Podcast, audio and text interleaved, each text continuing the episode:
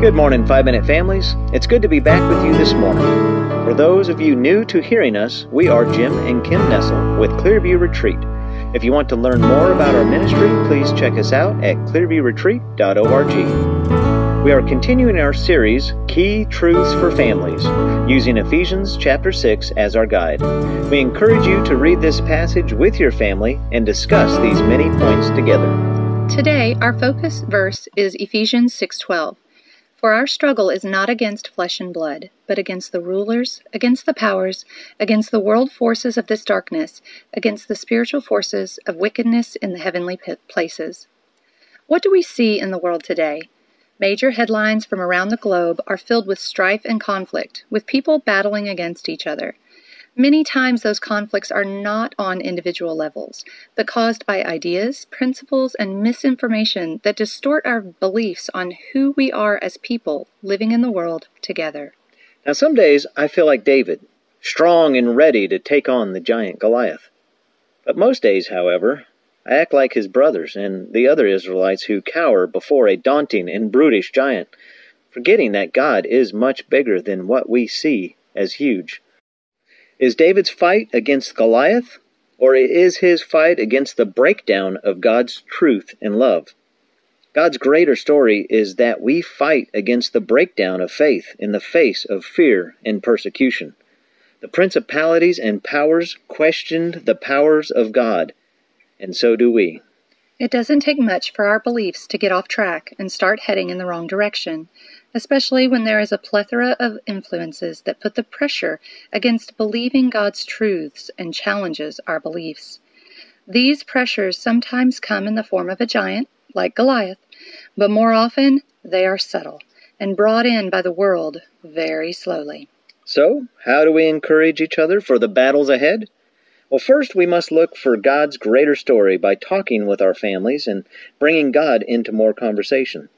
For example, choose an issue and begin to look at it from different perspectives. Ask questions, be graceful in your response, and make sure you highlight God's perspective. Second, we need to recognize the fight is not against the people around us, especially our families.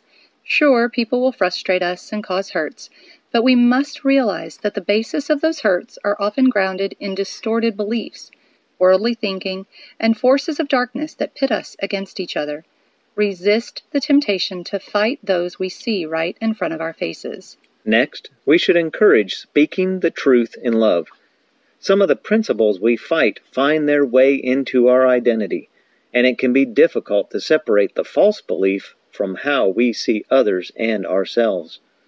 God gives us the truth and proper perspective, but if our loved one is looking at the situation from a different perspective, he or she may feel threatened.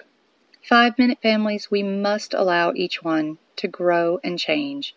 We cannot keep simply seeing the outside and thinking that their thoughts and beliefs are the same. God brings about heart transformation that sometimes takes more time for the outside appearance and behaviors to fully match. And finally, as we demonstrate how to battle not against each other, but against the weapons of the enemy, we each need to recognize our own hang-ups. What are you holding on to that needs to be replaced with God's grace? Allow God to open your eyes and hearts to His leading. This past Sunday, our church hosted the Lakeside Singers, who sang a song titled Almost. The premise was that the saddest word in our language is not goodbye, but almost, as in, I almost called and apologized. I almost sent a card to the judgmental and mean, but now sick and hurting church member. I almost shared the banana bread I baked with my grumpy neighbor. We cannot live our lives in the almost category. God gives us the strength to see where we are struggling. In five minute families, we are not struggling against people.